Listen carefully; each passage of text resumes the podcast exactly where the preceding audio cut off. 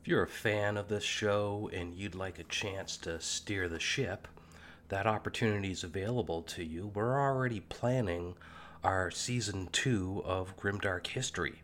And if you'd like to have a say in what we tackle on season two, you can do that by heading over to our channel on youtube.com at grimdarkhistory slash community. You'll find a post there with an active poll asking what your thoughts are and what the second season of Grimdark History should be. So head on over and have a vote. Thank you very much and enjoy the show.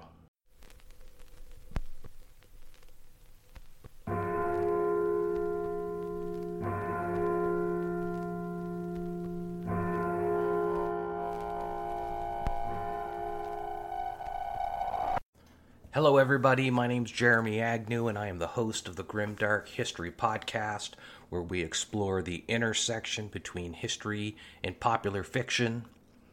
If you're just tuning in, this is part two of a multi part series exploring the life, time of Alexander the Great and his interaction with a lot of different people and cultures. In part one of our series, we built the background of Alexander the Great, talking about Philip of Macedon, his reforms to the army, about his mother, Olympias, and her religion, the Orphic mysteries, and how important that was to her. We talked about the Greco Persian Wars, the Greek to Greek Peloponnesian Wars. There was 150 years of Greek internal conflict and at the end of that conflict, Philip of Macedon uh, swooped in and conquered 98% of Greece with just the Spartans left to their own devices and isolated kind of near the Mani Peninsula. And lastly, in that first episode, we talked about the rumors of Alexander's divinity and the uh, mysteries around whether or not Zeus was really the mother, uh, or pardon me, Zeus was really the father of Alexander the Great and not necessarily Philip of Macedon. We discussed his assassination and how Alexander came to be in control of the invasion army for the conquest of the Persian Empire. Now, in this episode, we're going to be discussing something tangentially related to the rest of the series. One of the things I do here is I try to find something that's a unique experience that all of us who are listening can understand and access in order to help put us into that time and place. Because really, the way the Greek people um, acted and felt and um, thought about the world around them is quite alien to how we think and feel and act with the world around us. Morality is a completely different concept. Right and wrong is a completely different concept to us. And certainly, when we're talking about Alexander the Great, there's a lot of atrocities that he committed so it's hard for me personally to find something that I could access in order to understand uh, well, the things that Alexander the did and not come away thinking he's just, uh, um, you know, a complete um, maniac. So one of the things that I was able to kind of pull out of everything I've read coming up to this podcast was how important religion was to Alexander. So, this episode is going to be discussing the religious experience that Alexander the Great uh, would have felt several times, what any Greek citizen would have felt several times, how close the gods and spirits and uh, divine beings were inside the Greek world to the everyday Greek citizen. So, all these things are important, and it's hard for us to access that. So, I took some time thinking about it, and so I've put this specific episode together. It's about what the experience would have been like during an actual Greek sacrifice. And that's going to come up several times. So that's what this episode is about. Have a listen. I hope you enjoy it. And I'll see you uh, for episode three in our series. And if you haven't listened to it yet, you can go back and listen to episode one, part one. Thank you very much, and let's get to the show now. The one of the goals of this podcast is to make history interesting and accessible to you in a context that you can reach out and touch, that you can smell, that you can taste, so that you can understand what the experience would have been like or might have been like for somebody in these far off times and places that we talk about. And as I zeroed in on my topic, my I guess you could call it my theme, my my topic is Alexander the Great for this next few series of episodes. But my theme is the thing that enables uh, you to access that sensory reality of that ancient time and place in order to put it in a context that you can have some concept of. You know, when we're talking about Alexander the Great and Greeks and Persians and Scythians and uh, Pakistanis and Punjabis and you know all these people that we are going to be talking about in this series, it's hard for us to understand them in that time and space because their everyday experience, their lived experience, would be so alien to us. And I didn't want my series on Alexander the Great to be talking about he went here and he conquered this city or he went here and he conquered that city. He did this to this people. He did that to this this people. You know, he we're going to touch on those things because those are uh, important parts but that's not the theme of the episode. And you're listening to this podcast partially because you're interested in the topic that we're going to discuss but also in the themes that I pick out and the ways that I describe the history to you. You can listen to another history podcast about Alexander the Great, and you're going to get an entirely different take on him.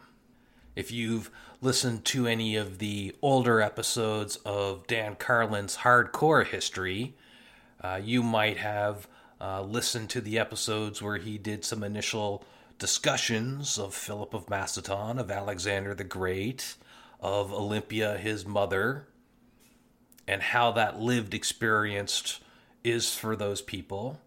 If you're a fan of the Empire podcast series, and if you aren't, you should listen to it.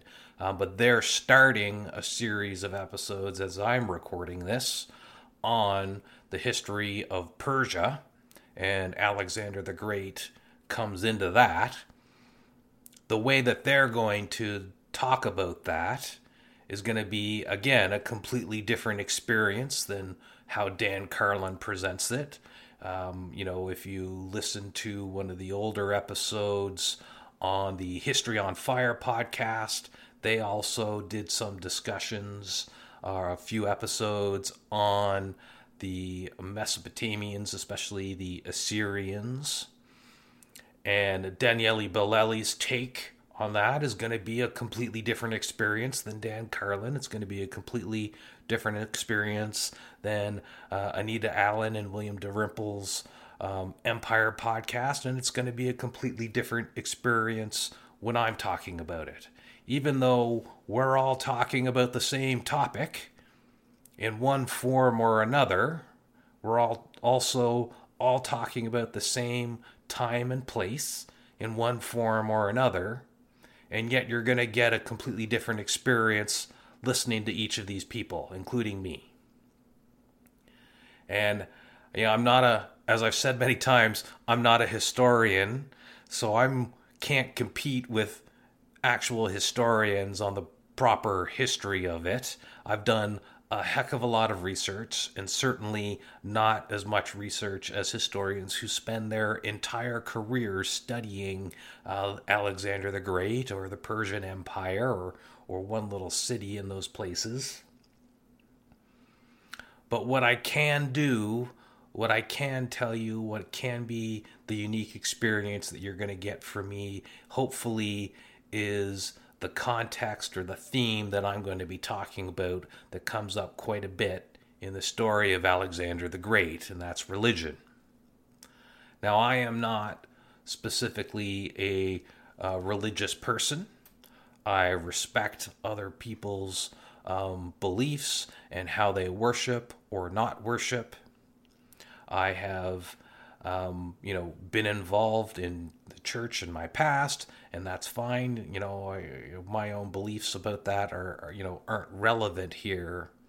But an important thing to grasp as we talk about Alexander the Great, and this is what's going to be the topic of our very first episode that's happening right now, and that is the importance of the religious experience a spiritual experience that everybody in the ancient times lived and part of their daily life.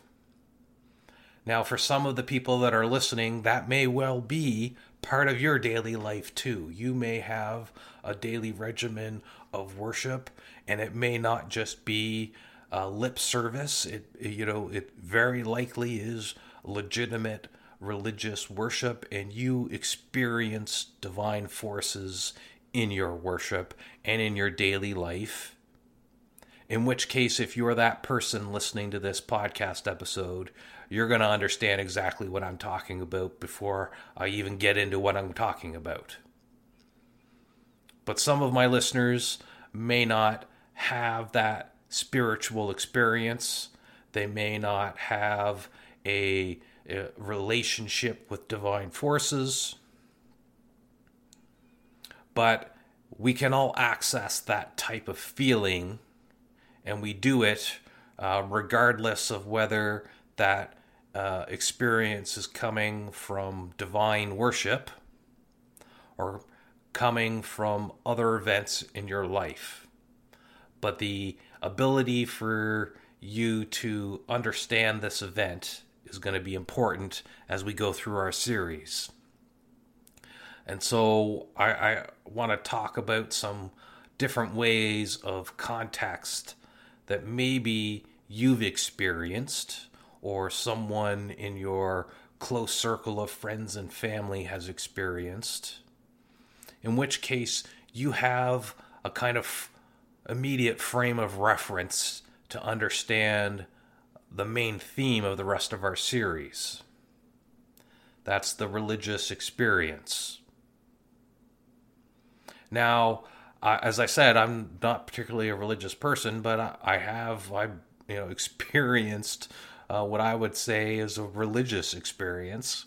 I recall uh, many many years ago, I was I was dating uh, a woman whose uh, religious you know, worship was an extremely important part of her life. And there was a touring gospel gospel group that was um, giving a uh, you know a gospel kind of revival experience at the local church. And she asked me to go with her. It was late at night. She didn't want to walk at night. So sure I, I went with her. And i remember being at the church and listening to the the gospel singers, and they were amazing singers. First off, uh, you know, as you might expect, if if you've ever uh, listened to gospel music, they are fantastic singers. Um, but I remember we were there, and uh, at one point near the end of the whole experience, um, whoever it was in the gospel choir just invited people to come up front and pray with them and you know one or two you know this was a packed church and i remember you know, a few people get up and they, you know, they go down to uh, the altar where the, the gospel choir was, and they all knelt down together and started praying. And I remember as the prayer went on, just more and more people just got up out of the audience and they walked to the front of the church and they just got down on their knees. They were standing close to each other. Everybody's hand was on the shoulder of the person in front of them as they were praying. And I remember just it was like a domino effect at one point where, you know, there's a certain threshold that uh, got reached in terms of people just voluntarily, you know, immediately kind of going up and, and kneeling down to pray uh, that, you know, motivated the, you know, I wouldn't call them less faithful people, but maybe people that were a little more reserved in their worship. But something flicked a switch and just like a wave that went through the crowd, the entirety of the church got up at some point and they all walked to the front all of them on their knees you know a hundred or so people in the church. Everybody from child to elderly person was on their knees praying their one of their hands touching the shoulder of the person in front of them and the person at the very front touching the altar. And I remember, even though I'm not a religious person, I remember being very emotionally moved just witnessing that. And I remember the feeling being very indescribable to me. And and here I am trying to describe that feeling to you. And even though I'm not a religious person, I would call that a religious experience. The emotion running through the crowd that just jointly moved even the most reserved person to participate, that moved people who were um, elderly, sore, probably a little arthritic, uh, out of shape, to get up out of their chairs and get down on their hands and knees at the front of the church and pray as a group. I remember that being very emotionally moving for me. And again, the only way I can describe that experience is a a uh, um, you know inexplainable emotion that somehow grabbed the entire crowd of the church and moved them all into this action. And, uh, you know, if somebody told me from that crowd that they felt the hand of God, I 100% would have believed it. That's the closest I've ever been to experiencing a religious experience like that the touch of the divine in and amongst a crowd of people. And this is me in, you know, uh, early 2000s experiencing this. Wind back time 1500, 1700 um, years, 2000 years, 2500 years, 3,000 years, where science doesn't really exist, not in the way we would understand it,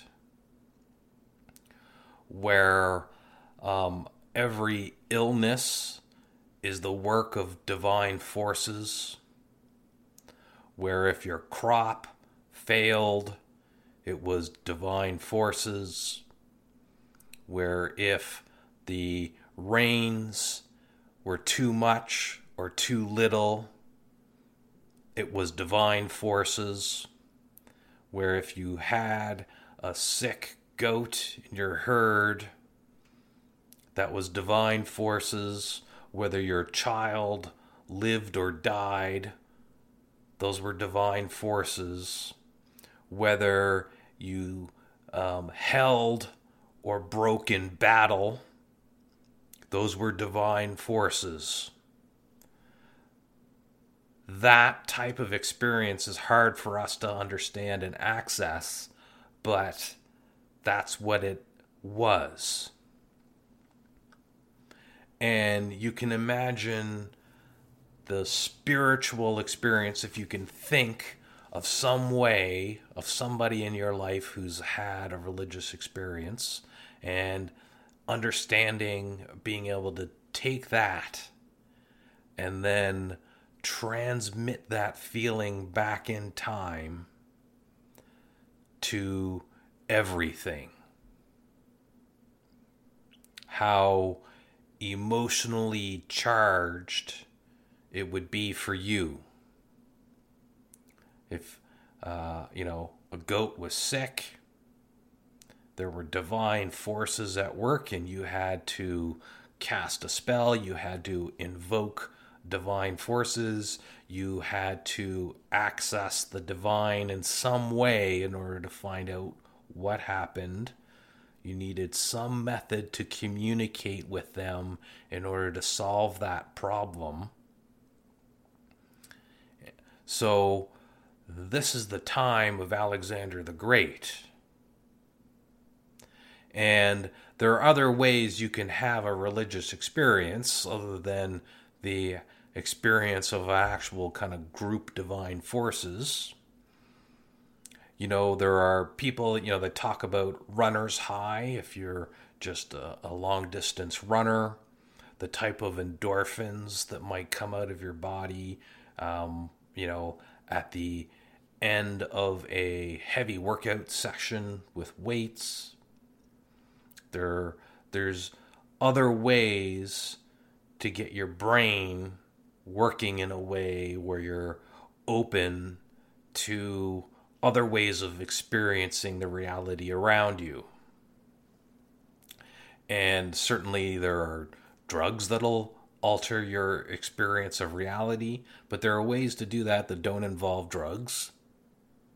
But one of the most powerful ways to do that is through group activity, group actions. And if you've ever been to, uh, you know, an NFL football game, for example, you might understand exactly the feeling that I'm talking about, even if you're not a religious person at all.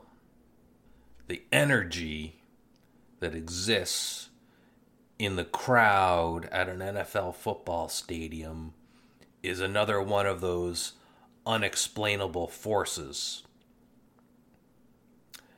And I would believe it if somebody told me that, you know, you're a rabid fan of um, a football team or a hockey team or and when I say football, you know, maybe American football if you're a European listener and I'm happily uh, able to announce that I do have lots of European listeners and Asian listeners and even a few listeners in Africa. Thank you very much for your listening. Obviously, football to you means football and not American football but you would have that experience too if you've ever been to a football match that was, uh, you know, a significant matchup. Maybe it was for the World Cup event. Uh, maybe it's a rivalry between two teams that you're particularly attached to. But there is an energy that exists in that crowd that's hard to explain. And and it's uh, and here I am again attempting to explain it to somebody who's maybe never experienced it. But the energy that exists for something that might be a minor activity or event, you know, this guy stole the ball from so and so or intercepted a pass, whatever that was, those things, if you were on your own, you're just, oh, well, excellent skill, good play, you know, good job. But when you're in a crowd, thousands strong, the small little job well done becomes an emotional cheer that moves through the audience like a wave. And it's hard to explain it any better than that, but you will find yourself drawn up into the noise, into the energy of the crowd. And even if you are a very reserved person, you have to work very hard in your own self control to not get caught up in that energy in one form or another. So I would say if you don't understand a religious experience in the way I was describing a little earlier, maybe you've experienced that type of energy from a crowd at a major sporting event and I would put it to you uh, again, if you're not a religious person, that that's a type of energy that's inexplainable.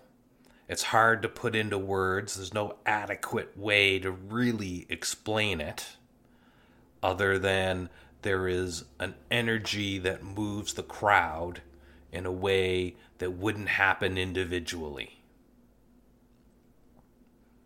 So, with that in mind, that type of energy in mind, whether you experience that energy as divine forces or you experience that energy as um, you know group shared experience whether you experience that energy through your own individual activities of generating endorphins through your own bodies through runner's high or, or you know things like that if you can grasp that type of feeling you're going to understand a lot of what I'm going to be talking about. So, this episode, as we move into the meat of the episode now, I want to talk about what a Greek religious sacrifice would have looked and felt like. Now, I don't want this to be a overly graphic experience for you. I want you to imagine that feeling I was talking about just a moment ago. And if you can access that feeling or the memory of that feeling, I want you to try and put that feeling in the context of what I'm about to describe to you. Because that is the feeling of what a Greek person would have felt during a religious rite. So we're going to start with talking about what the area even looks like as we get ready to do our sacrifice to the gods. We have uh, amongst ourselves the entire community. And when I say entire community, I do mean the entire community. This was very much a group communal experience in order to properly perform a sacrifice to the gods. This wasn't something you did on your own and then walked away. So, the community is a very important part of the Greek religious experience. It's an important part of being able to access the divine forces. So we have our entire community. And when I say community, you know, if we're thinking of ourselves in a village, we have uh, the entire village with us, or as much as possible that can make it. If we're talking about an army, we have the entirety of the army that's able to be there also present at the sacrifice. If we're um, at the opening games of the Olympics, well, we have the entire population of the city where the that's hosting the Olympics, uh, plus all the athletes, plus the king, plus the priests. So, uh, you know, wherever we are, if there is a community around us, as much of the community as possible is present. So imagine the experience if you're an everyday soldier in Alexander the Great's army. You have 20,000 plus fellow soldiers around you, plus camp followers. Camp followers might be your wife, maybe, might certainly would be cooks. There'd be slaves, lots of slaves, servants.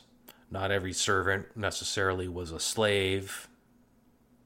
Plus, you'd have uh, just regular Greek people that aren't fully soldiers yet. They'll be there. We'll have the priests there. We'll have, uh, if we're part of Alexander the Great's army, not only are there priests, there are astrologers, there are diviners, there are teachers. And when I say teachers, we're talking about people like Aristotle. Those people are all around us. This is the community that we're at. 20,000 plus people easily a stadium's worth of people.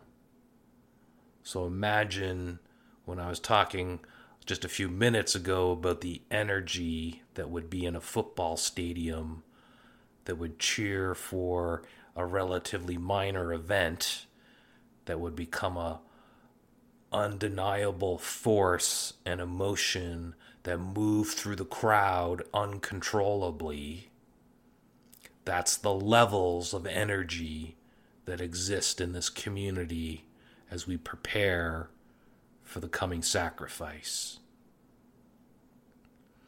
And as we're gathered around, we're not inside a temple. If we are near a temple, the sacrifice will happen outside the temple. Maybe, uh, you know, at the front of the temple steps, there'll be an altar if we have a large temple, we might have several altars. But for your everyday soldier in Alexander the Great's army, when we talk about sacrifices, we may not always have a temple handy for us. So for us, we've built altars. We've cut wood, we've carved them up We've done our best. We have artisans with us to make the altars appropriately adorned to be sufficient in order to please the gods. This isn't just a square box.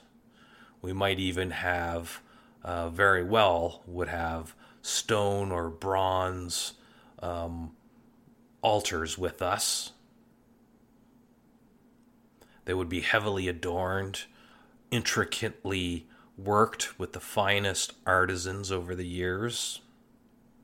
Can imagine beautiful Greek embossed designs? Dedications to the God that we're about to give an offering to. So we have our crowd that's thousands strong. And we don't just have one altar, we have dozens of altars set up across the field for the thousands strong to all be able to see and properly take part in this religious experience that's about to take place. So it's not just you're some guy in the back who's only five feet tall and you got the guy six foot in front of you blocking your view. You've got a giant field to spread out in, but not too far out, we all want to be part and close enough in order to feel that energy of the crowd. But there are several altars set up across the field so that we can all be as close as possible to the main event. And as we get ready for the main event to happen, there'll be an aisle upon which nobody stands that leads up to the altar.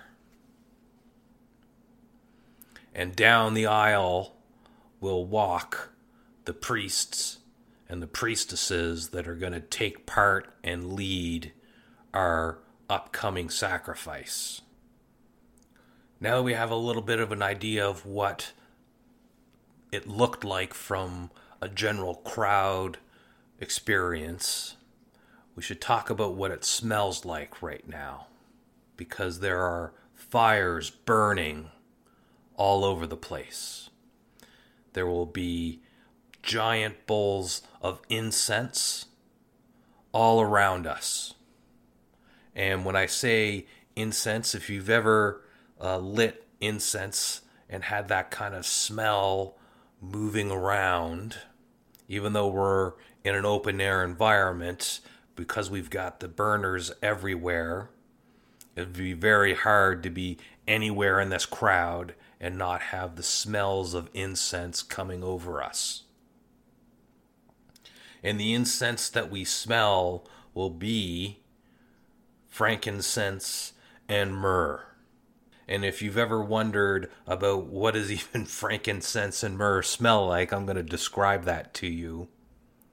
Frankincense smells a bit like pine or balsam wood, if you're familiar with that smell, if you have ever taken a handful of pine needles and tossed it into a fire, or if you've ever opened a bottle of Pine-Sol, that that smell that comes out of you is a bit like frankincense. That's the piney part of frankincense. It's actually a much more complex uh, smell than that, but it's definitely uh, got that wood burning type smoke smell, the little hint of pine and balsam wood, and um, it's even a little citrusy, if you can imagine all these flavors coming together.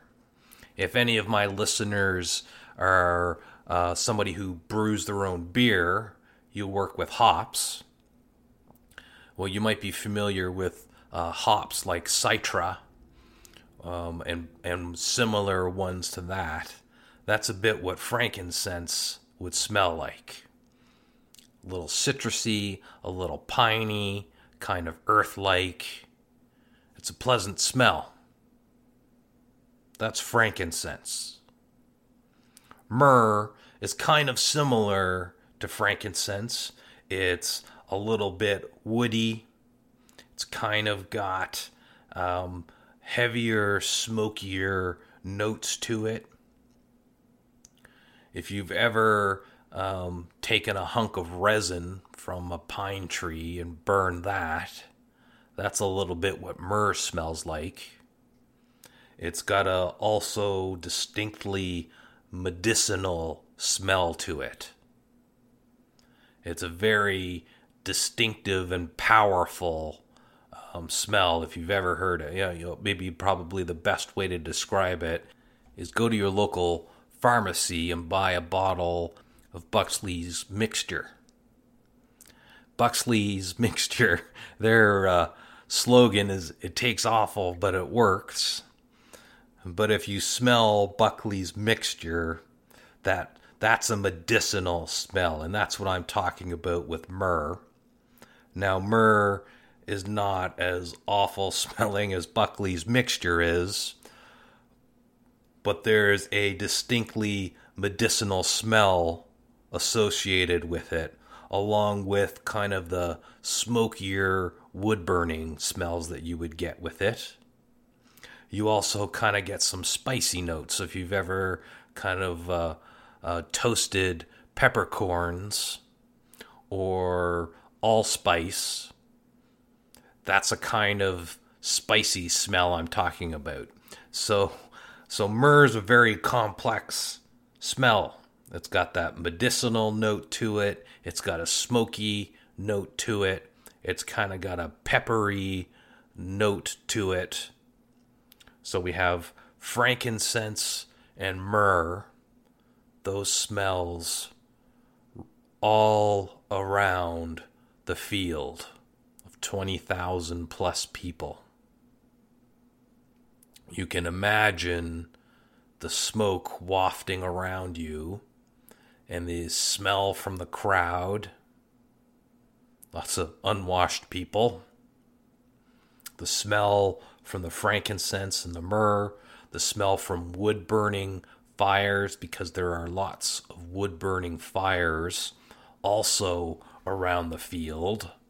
I'm going to get to why they're there in a moment. So there's lots of smoke, lots of smells wafting around, the energy of the crowd, and we have an empty aisle upon which our religious procession is going to come. There's a uh, pregnant intensity in the weight.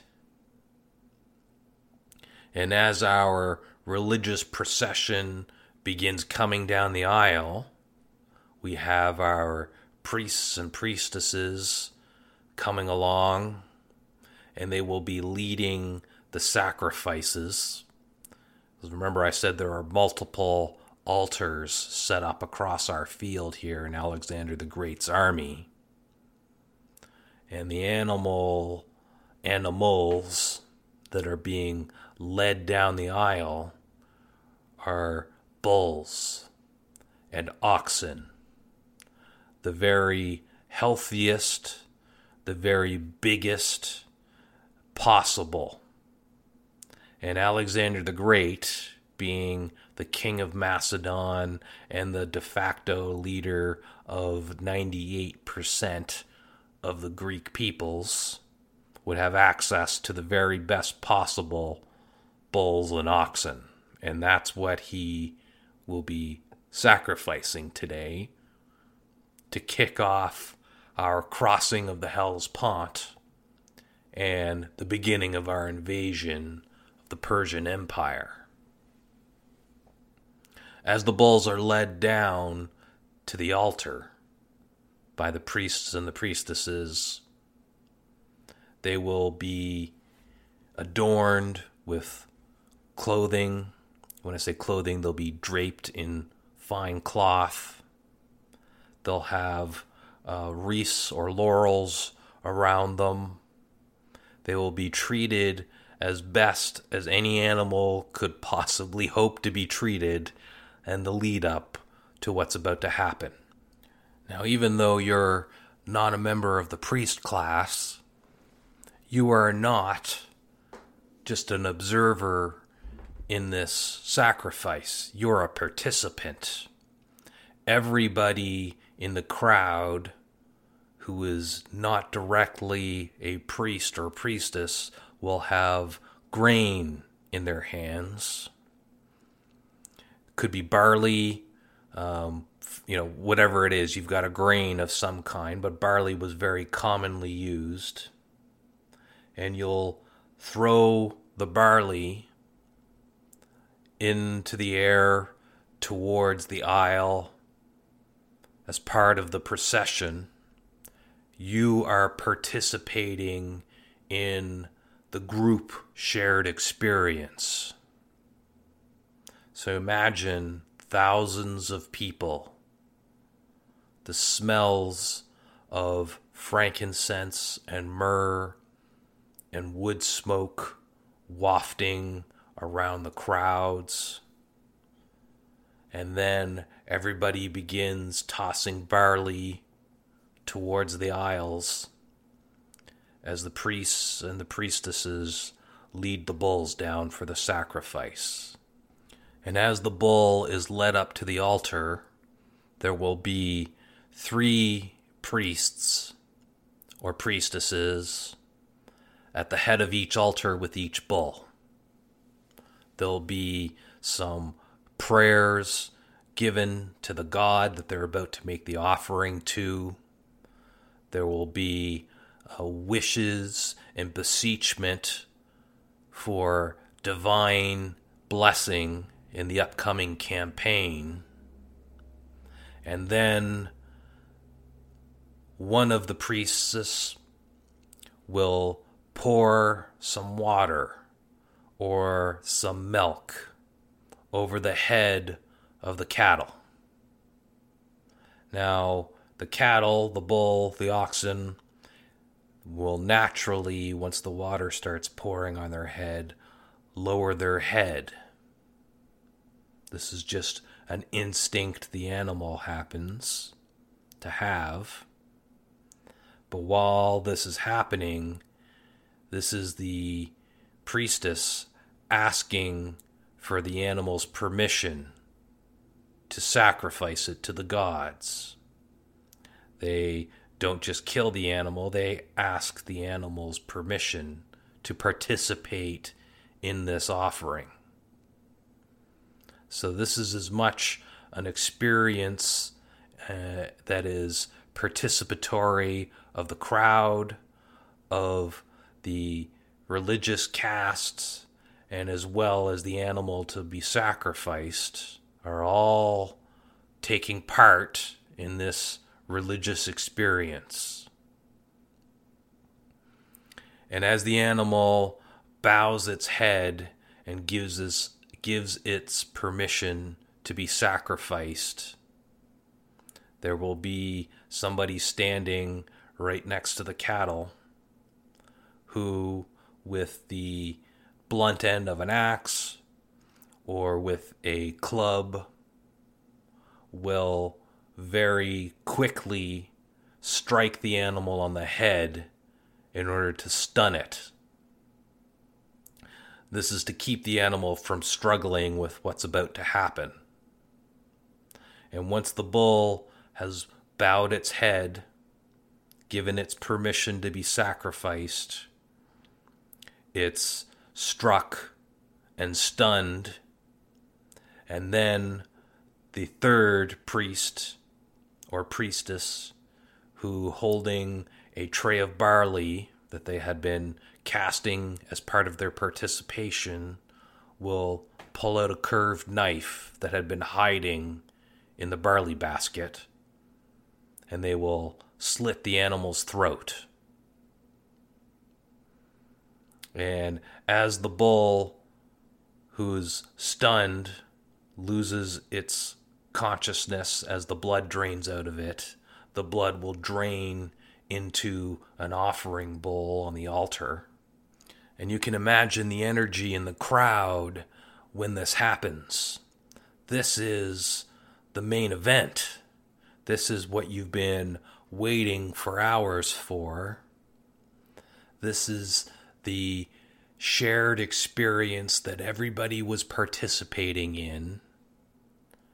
And now the animal has given its life for your well being, and the entire crowd erupts.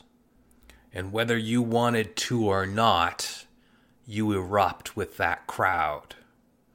This is that emotional compulsion of divine forces that pulse through the crowd, through your participation with the barley throwing, through the smoke and incense that you've been inhaling, through the energy and expectation of the upcoming campaign, that you've all crossed one of the most dangerous uh, rivers in the world with an army that's thousands strong successfully.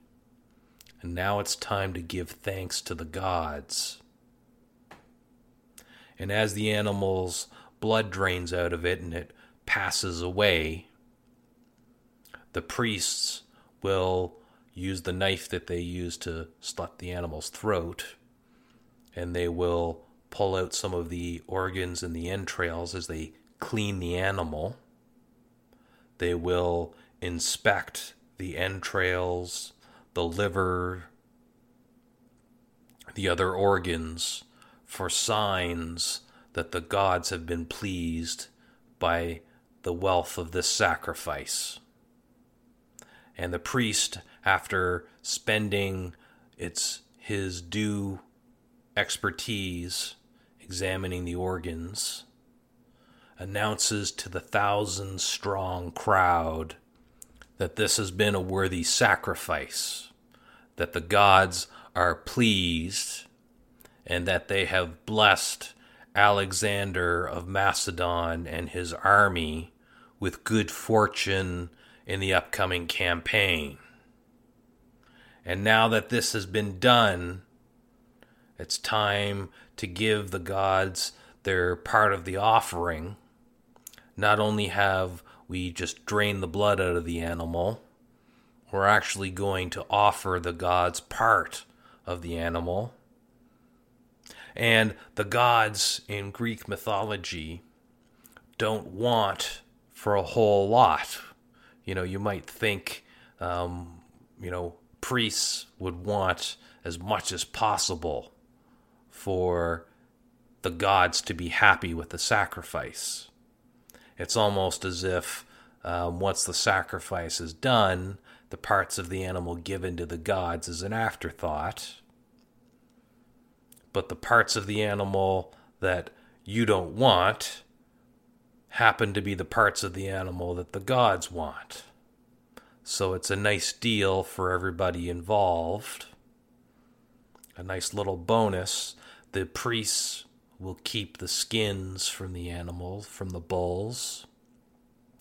The organs that nobody's going to eat, as well as the thigh bones, which are so thick on cattle you can't possibly uh, properly cut them open and get them out, get the marrow out and the hair and mane from the animals will all be burnt. They'll be put on one of those fires that have been cooking, and the smoke will send those parts up to the gods, and the gods will be happy. And the rest of the animals, and we've sacrificed dozens as part of this thanks. The dozens of bulls we've sacrificed, they all get quartered up, put on roasting spits, and put over all the fires that have been burning around us for our religious event that we've been holding.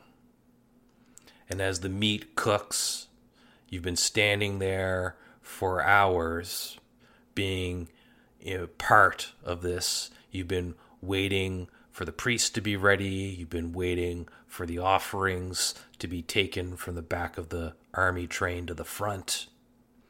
The field had to be appropriately prepared and leveled in order to make sure everything was perfect for this offering. So you've been waiting all day. You've even been participating in making sure the ground was level and making sure the areas are fenced off, that the fires are right, that there's enough wood, that the incense is ready. And now, after the sacrifice is done, after the appropriate offerings have been put on the fire and sent to the gods to feast on, and now you're smelling the roast beef of the oxen and the bulls that are roasting on the fires all around you.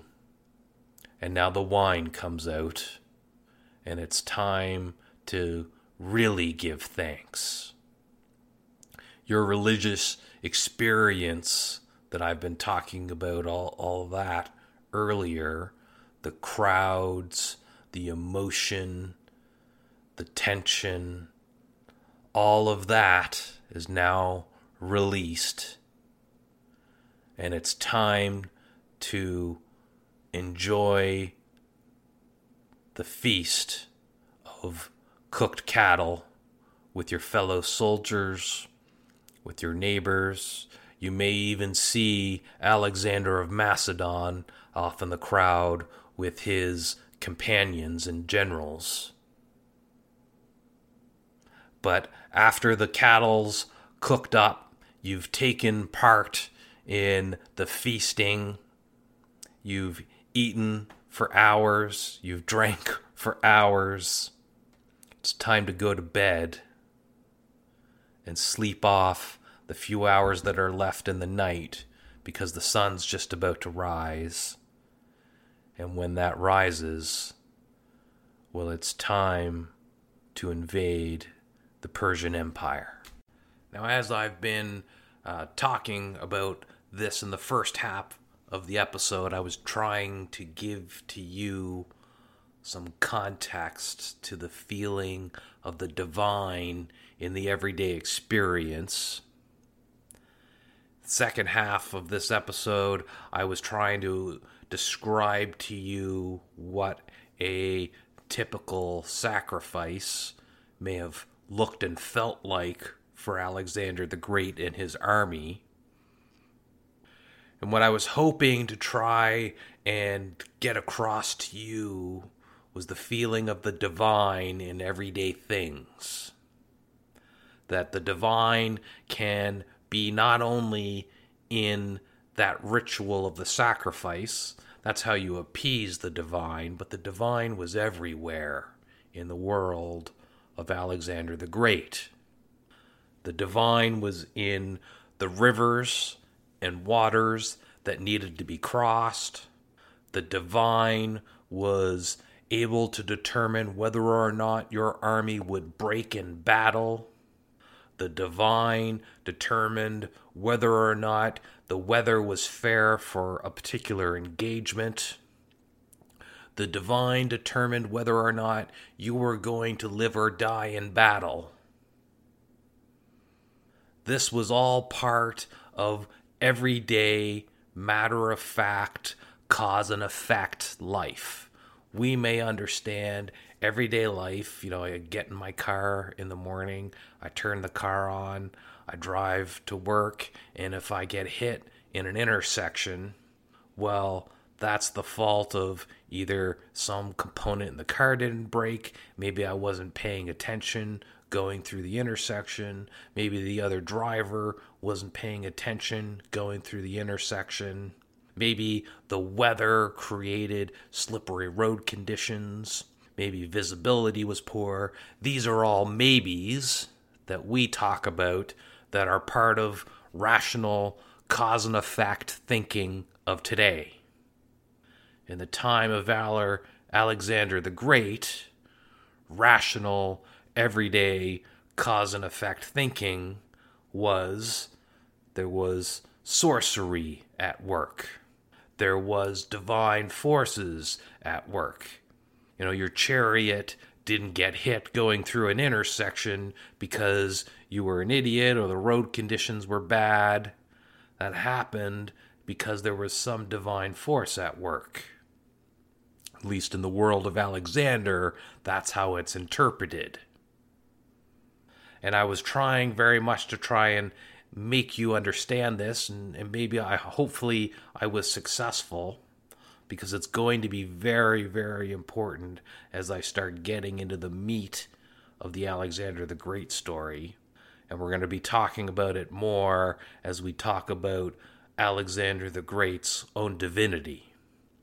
So tune in next month for our very next episode in this series when we start digging in to the background of Philip of Macedon and how Alexander the Great came to be in control of the Macedonian army. And we'll be touching on Alexander the Great's divinity there, especially in his relationship with other Greeks, in the relationship with Persia, the relationship with his own mother and his relationship with his generals and companions. This has been an episode of Grim Dark History. Thank you very much for listening, and I hope you enjoyed the show.